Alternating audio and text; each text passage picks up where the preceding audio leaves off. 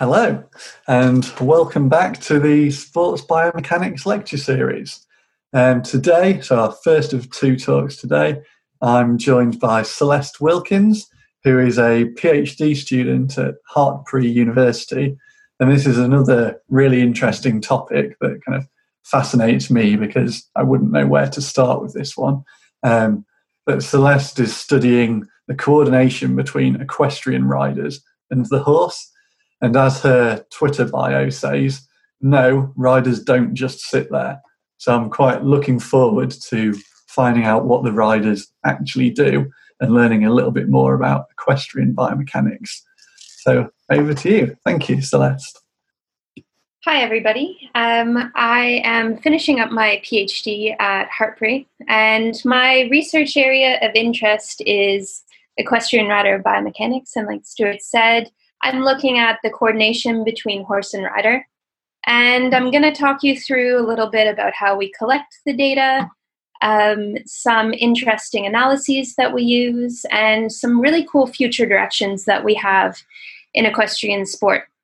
But I realize that many of you have never had any exposure to equestrian riders or the study of biomechanics in equestrian riders. So I'm going to talk in general terms but I'm also going to refer you to a few key references should you wish to delve a little bit deeper. So, equestrian sport is really part of the culture in the UK where I'm based, but it really came to the fore during the 2012 Olympics when Team GB took home five medals in equestrianism. And arguably, the stars of the show were Charlotte Dujardin, pictured here, and her horse Valegro, they won individual and team gold for uh, Team GB, and they compete in a sport called dressage. Dressage is a little bit like the floor routine in gymnastics. So the rider pilots the horse around the arena, doing a series of transitions uh, in different gaits and within the gait, um, some changes of direction, and different movements that are all judged by a panel and they're really looking for the rider to uh, be very highly coordinated with the horse and appearance of flawless um, simplicity, which is very hard to achieve in practice. Horses like Valegro are worth millions, so it's like Charlotte sitting on the equivalent of an F1 car. Now, other than dressage in the Olympics, we also have show jumping, which is where the rider pilots the horse around a course of obstacles that at the Olympic level can range in height up to 1 meter 60. And we have eventing, which is the triathlon of equestrian sport, and it involves a, a phase of dressage, show jumping, and cross country, which is over some natural obstacles on a longer um, natural terrain course. And so the horse can have a career that spans multiple riders. It takes about 10 years ish to get a horse up to that Olympic level. Um, and really, the career killer for a horse can be orthopedic injuries. The horse can't necessarily tell us with words um, any sort of underlying issues that could cause a problem. So we rely a lot on gait analysis with our horses to uh, understand how their performance may be affected and also monitor them for any changes in uh, particularly the asymmetry of their gait. So, gait analysis in the horse is very similar to what you would do with your human uh, participants. However, we have a few challenges that are very specific to horses. For example, the average stride length of a full sized horse can be up to 326 centimeters in trot. And we like to look at successive strides in the horse uh, when we're measuring their, their gait. So we would require at least a 15 meter track if we're going to look at five strides. And that requires a lot of cameras and wires and tripods. And we're working in indoor riding halls that don't necessarily have the setup that we would like for uh, motion capture. We're going to use the gold standard of uh, biomechanical analysis.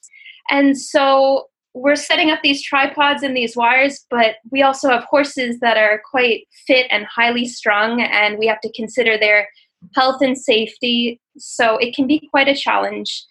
Um, thankfully, we have these inertial measurement units that have been validated against motion capture for use in the horse. And these look at the symmetry of the horse's gait so we can monitor them for signs of lameness, which is an orthopedic problem in the horse. And these really give us a chance to assess a lot of horses in the field, both ridden and uh, trotting in hand without a rider.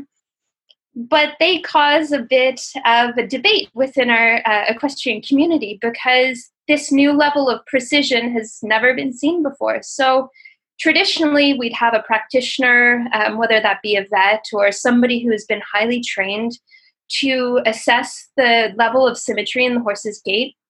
But now we have these IMUs that give us really precise information about the rotations of, say, the horse's pelvis. And now practitioners have to decide what level of asymmetry is actually clinically relevant and how to use um, IMUs or sensors in the field and whether they should be used in practice. So there's two really good references there that delve into that debate, and I could see it continuing um, in the future.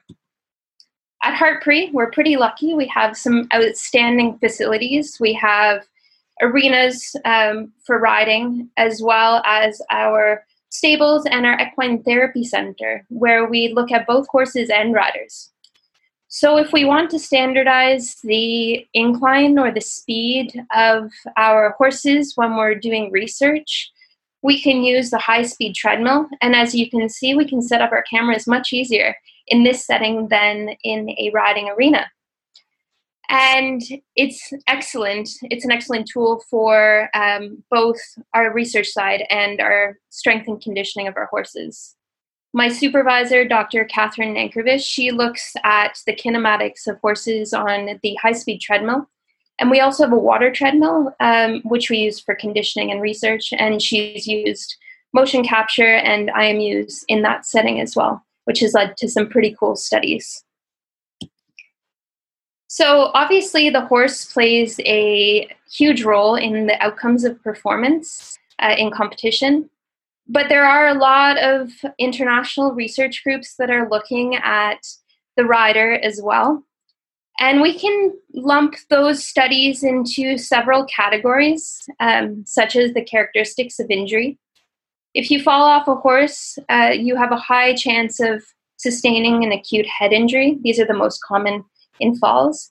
And so there's a, an emerging body of research that's looking at uh, riders and jockeys, how they fall off the horse, and also testing the safety equipment from a biomechanics perspective. So as you can see, this rider here um, competing in eventing dressage is not wearing a helmet. And helmets are quite common um, in the equestrian sport, but not necessarily uh, taken up by all riders, particularly in competition. Um, also, chronic back pain is quite prevalent in uh, riders, and there have been a few studies looking at the potential mechanisms of injury there. When it comes to coaching and progression in sport, um, there's a big question how do you become an elite rider? From a biomechanics perspective, we've looked at the difference between a novice or a non rider and an elite rider, and the differences within the, the kinematics um, and also muscle activation patterns that the riders have um, that make them, say, an elite rider. And then, of course, we're riding a moving animal, and we have to consider the horse's welfare. So, there have been several studies that have looked at rein pressure. So, the reins are the a leather strap that's attached to the metal bit in the horse's mouth. And that bit rests on very sensitive gum tissue. So, rein pressure is very relevant for uh, the welfare of the horse, but also the saddle pressure. So, the rider applies pressure with their seat in the saddle, and that can influence their kinematics as well of the horse. And then, use of different types of equipment training equipment and interventions um, is quite commonly studied as well. But my area of uh, particular interest is performance based. So we're looking for quantitative performance indicators to use as benchmarks uh, for the rider and to be able to assess their performance with a higher degree of precision than we have previously. So, when we talk about technique in the rider, we have to stay on the horse first and foremost. That's the prerequisite to riding, of course. But once you're able to stay stable on the horse through the repetitive movement of their gait, then you learn to use your hands, your seat pressure, and your legs um, independently and together to cue the horse to move in different directions, to speed up, to slow down, uh, etc. And that's really the hallmark of a good rider that they're able to independently use different parts of their body uh, to train and cue the horse. But in terms of their performance, we don't have a, a, standard of what that should look like other than the vertical alignment of the rider's ear, shoulder, hip, and heel. And that places the rider in a quite stable position. If you think about it, it places their center of mass within the limits of their base of support if you take that horse out from that rider under from under that rider in that picture, you would have a rider that would be kind of crouching on the ground. So it is a stable position. And that's the position that's traditionally um, prescribed by coaching manuals such as the British Horse Society. Uh, when we look at the studies, the riders are more likely to be classified as advanced by a qualified judge if they have their trunk closer to the vertical. So, judges like this position. And this is a trunk orientation that's developed with instruction. So, Kang looked at riders when they had never ridden and up to 24 weeks of tuition twice a week and found that as their riding uh, tuition progressed, they were able to straighten up and sit closer to the vertical. But the problem is that this is based on a static image of the rider, so it doesn't actually indicate how the rider is absorbing the motion or following the motion of the horse. For example, an excellent study by Lagarde in 2005 showed that a recreational rider, compared to a professional counterpart, was able to achieve a consistent trunk to vertical angle so they're riding along in sitting trot, and their angle was quite consistent. However, that pattern was not sustainable. After a few strides, they uh, had a degenerated movement pattern and descended into a bit of chaos. Whereas the professional rider oscillated in time, so moved their trunk angle to absorb that movement of the horse. And um, riders do deviate from this position, so their angles do change over over the course of the horse's stride. And that's been shown in several studies, um, like the one by Shills and Lovett. So there's much more to the story than just that vertical alignment of ear, shoulder, hip, and heel.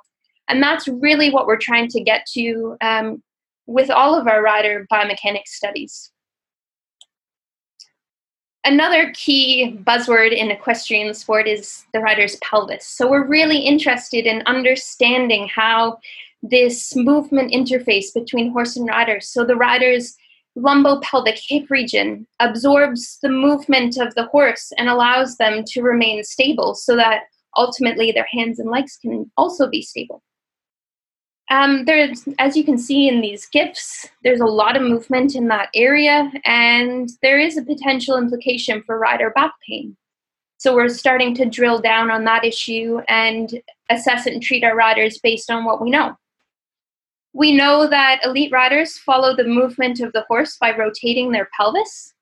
And in the sagittal plane, like you can see side on with these riders, uh, the rider follows a pitching motion, so forward and back, um, that resonates with the horse's stride. So two beats per stride and trot. So the rider pitches forward and back twice every stride.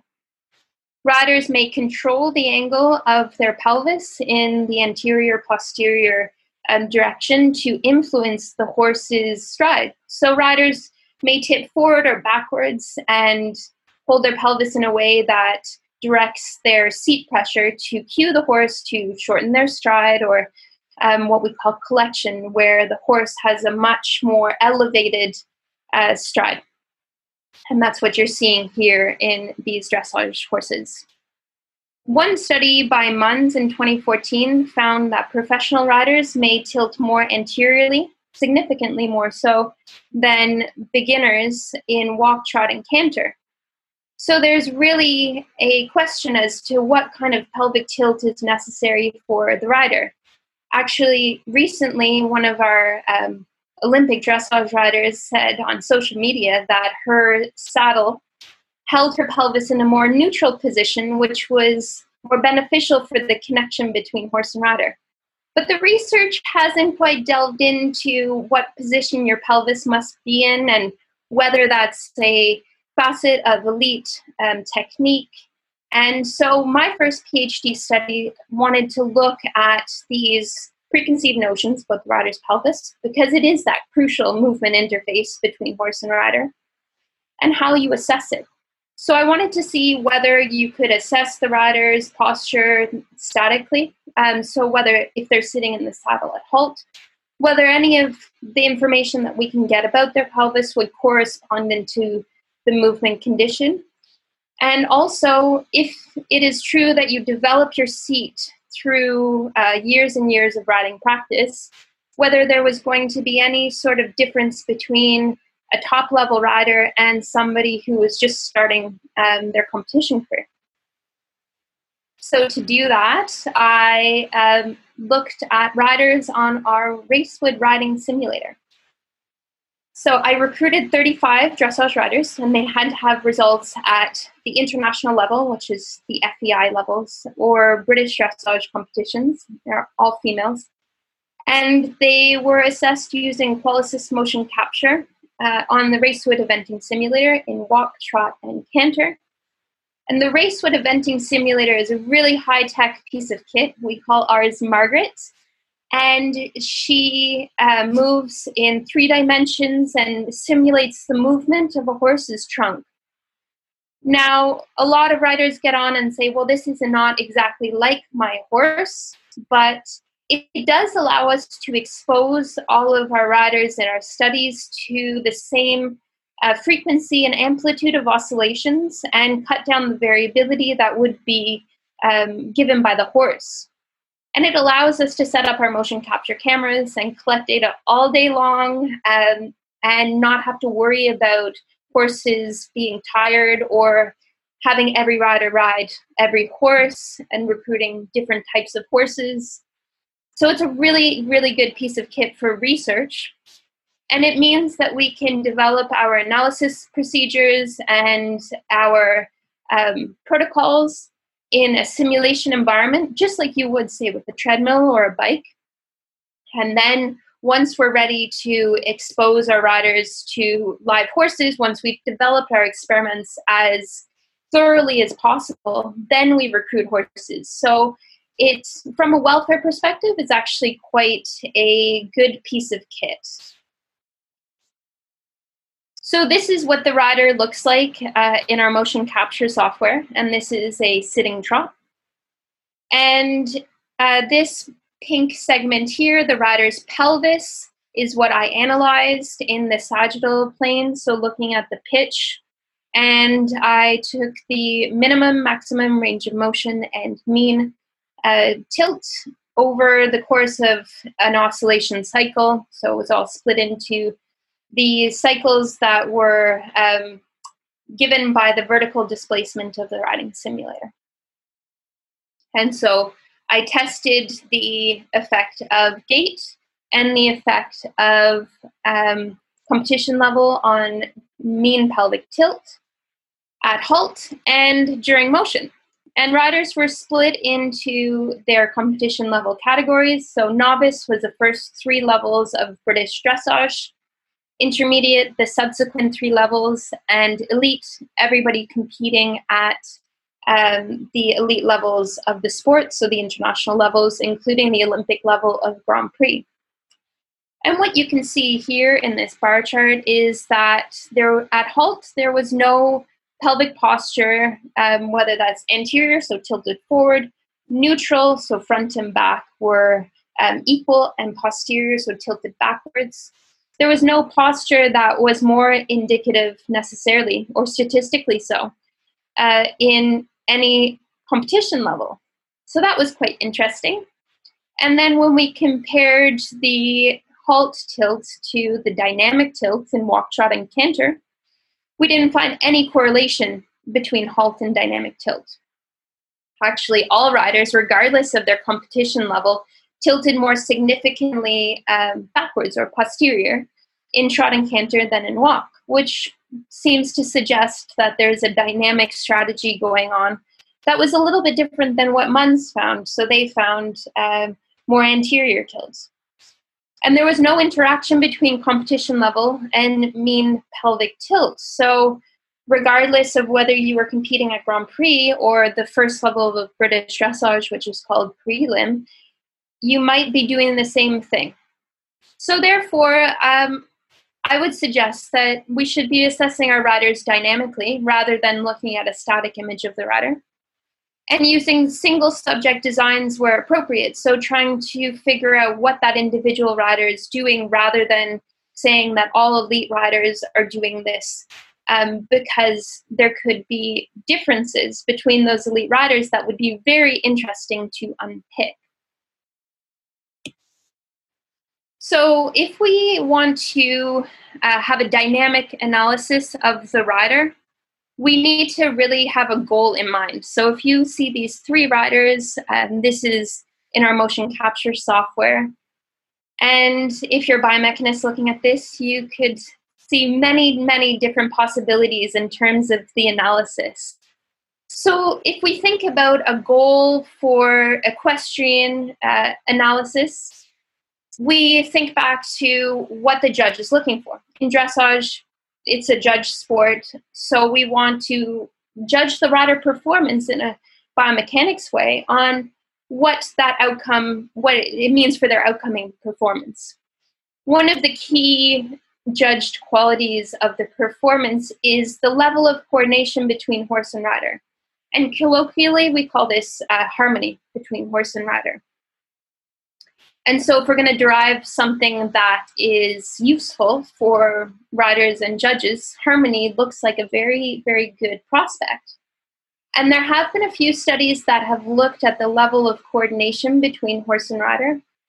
And typically, these are using um, analysis techniques from the dynamic systems theory approach. So, using variables such as the relative phase between horse and rider, and segmentally as well between the rider, to come to a conclusion about what's important when it comes to the coordination between horse and rider. And these studies have used only a few participants, um, and so there's definitely more work to be done here. But these early indications are telling us that as the rider is more progressed in their experience level, that there is increased coordination between horse and rider, and this is bore out with the relative phase analysis. Also, that riders that are more experienced and more coordinated with the horse induce less variability on the horse's gait. And this is something that we're really looking for in the dressage competition. So, rhythm and regularity are these judged qualities of the dressage competition and so anything that the rider can do to decrease the variability of the horse's gait is definitely a positive. Also, riders that have greater coordination with the horse, as described by the relative phase, um, they were judged more uh, beneficially by a dressage judge. So they got higher scores. And that's, again, something that we're looking to uh, use as a performance indicator in equestrian sport. When we look at the segmental relative phase analysis of the rider, more uh, experienced riders had greater phase matching with their elbow to the horse's movement. And that seems to indicate that their um, rein length or their contact with the horse's bit would be more consistent throughout the stride. And there was also an interesting ankle strategy that a professional rider showed in relation to the beginner rider. So they were absorbing the motion through the uh, flexion and extension of their ankle, and that meant that they were able to keep more of their segments in phase with the horse. So rather than saying that all riders need to be aligned from ear, shoulder, hip, and heel, which you can see in these riders, uh, who are all competing at Grand Prix level, which is the Olympic level, we can start to have more indicative analysis of the rider that uh, speaks to our performance goals rather than just applying a template and looking at angles. And so that's what we're really looking to do offer some kind of analysis that can influence how the rider's being coached, any programs that they have off the horse that might influence the level of coordination between horse and rider, and how riders progress through their coaching levels um, or their, their riding levels uh, in a much more um, dynamic way uh, that takes into account the self organization of the system of horse and rider. And we're also looking at some indications of what variability means for horse and rider. So, all of these riders competing at Grand Prix are doing things a little bit differently. And we're looking at measures that might take that into account and um, describe that and its impacts on the rider's performance.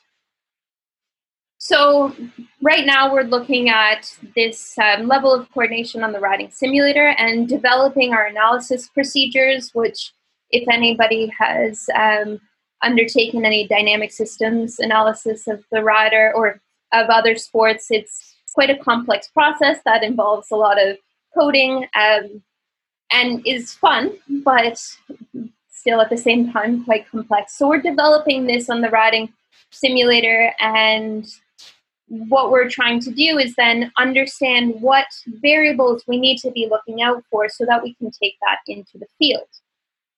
But like I said um, previously, analyzing the rider in the field is no easy task and having enough cameras, uh, having wires buried under surface, all of these things need to be taken into consideration.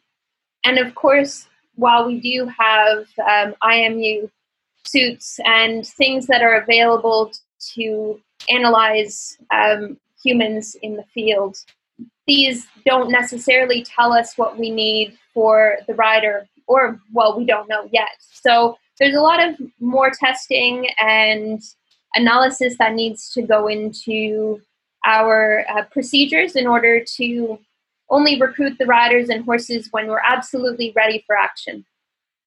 But uh, as you can see here, it is a lot of fun to use our international arena, which has great access to power and uh, all the facilities that we need to analyze horse and rider. And at Hartpury, we're also looking at um, different student projects. So this was a really fun project that uh, we did with a student looking at jumping kinematics. And it makes it a great way to make biomechanics accessible to a population that might not be as interested. So, equestrian science or equine science are very practical minded. And when you bring it to the horse or when you explain things with reference to the horse, which our students know very well, then you can start to get a better idea of um, exactly what's going on. And we're making more uh, scientifically oriented equestrian practitioners, which is not a bad thing at all. So, in conclusion, equestrian sport involves a dynamic interaction between horse and rider. And we can analyze both horse and rider in the field. Um, more information is available all the time, but we have to analyze this information critically and think what is actually necessary to report back to our coaches and riders and how we can make that information accessible um, and relevant to improve safety, to improve performance, to support horse welfare, and empower coaches. Um, there's a lot of coaching research also going on looking at fusing biomechanics and particular dynamic systems with um, how riders are coached. And that is an absolutely massive development for our sport, too. Um, rider performance indicators need to be relevant to performance. So if you give a rider a report, it needs to tell them things that they can understand and that they can use within their practice. And that's true for any sport, but at the equestrian level, we're only at really the start of our journey exploring what variables really impact performance. So the research to come in, in coming years is going to influence that development. And uh, at Hartpury, anyway, we are really poised to be able to do a lot of research with horses and riders. Um, so that has been a really great uh, thing in my PhD, anyway. I'd like to acknowledge my supervisors. I have a great team, including Dr. Kathryn Nankervis, who keeps me on track uh, with horses and riders. That's her focus.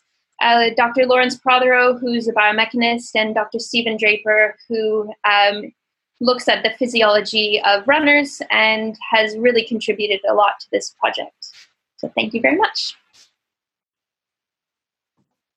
Okay, thanks, Celeste. That was yeah really interesting. Um, I think so. You alluded it to it yourself. It's always really good when the research poses even more questions. So kind of watching that and making a few notes, but kind of I kept coming up with questions and more questions and more questions, which I think is always positive.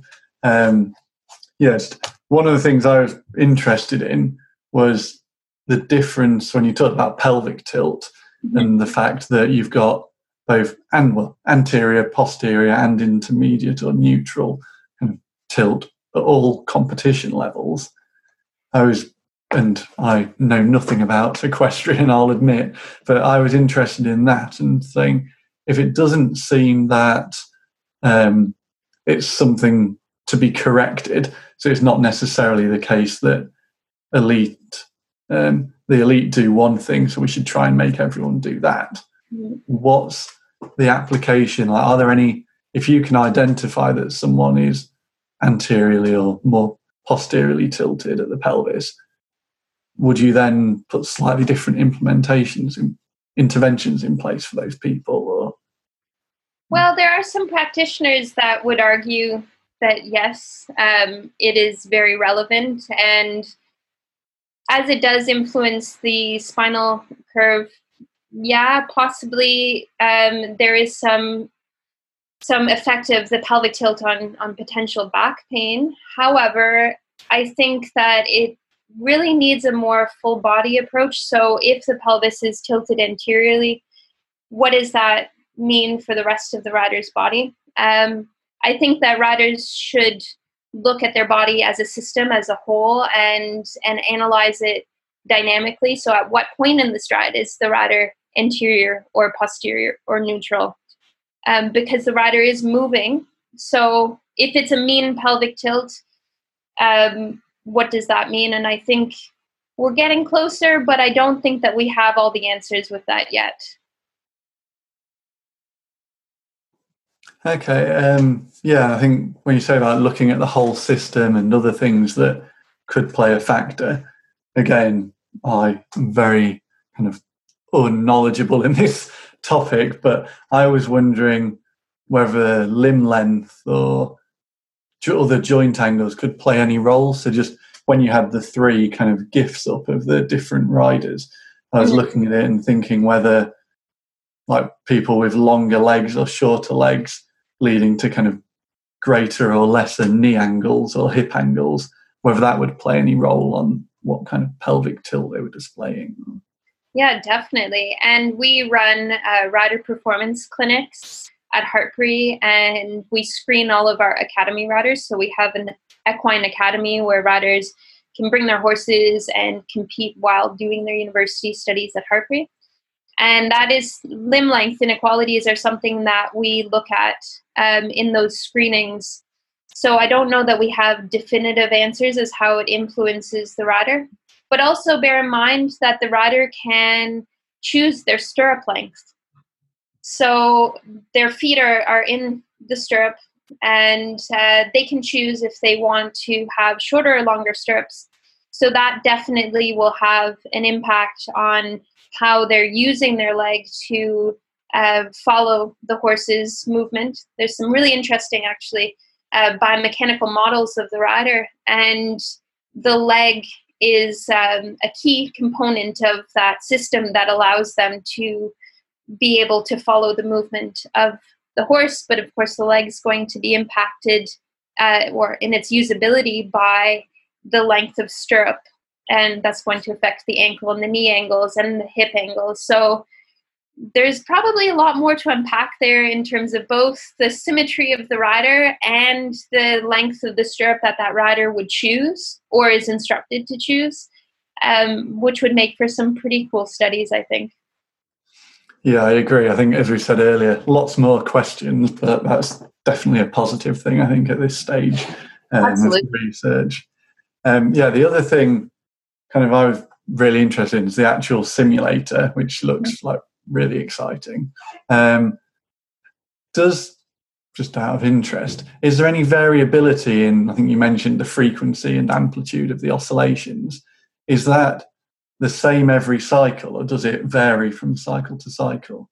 It is the same every cycle. Um, within each gait or each simulated gait, so there's walk, trot, and canter. Uh, and then there's three different um, frequencies of walk, trot, and canter, frequency and amplitude. So you can have collected, medium, and extended, and that that would simulate what the horse would be asked to do as well. Um, but I think that the question of variability is a very interesting one and uh, shouldn't be discounted. I think also though that that would be a great thing to analyze uh, with the live horses um, rather than the simulator. I think the simulator has its place, but uh, you can't beat going out into the field and looking at what kind of variability the horse throws up as well. Yeah, definitely. I think yeah, the whole idea of functional variability as well, and saying is there anything that the elite riders are able to do to cope with that variability that lower level riders maybe aren't. But yeah, it's just an interesting um, thought. And I think yeah, the last probably last question from me. I've got a lot of notes here, um, but you mentioned in that answer about the walk, trot, and canter. It was interesting that, if I've remembered this correctly, all levels of riders had a more posterior pelvic tilt in the trot and canter than they did in the walk. I think that was correct.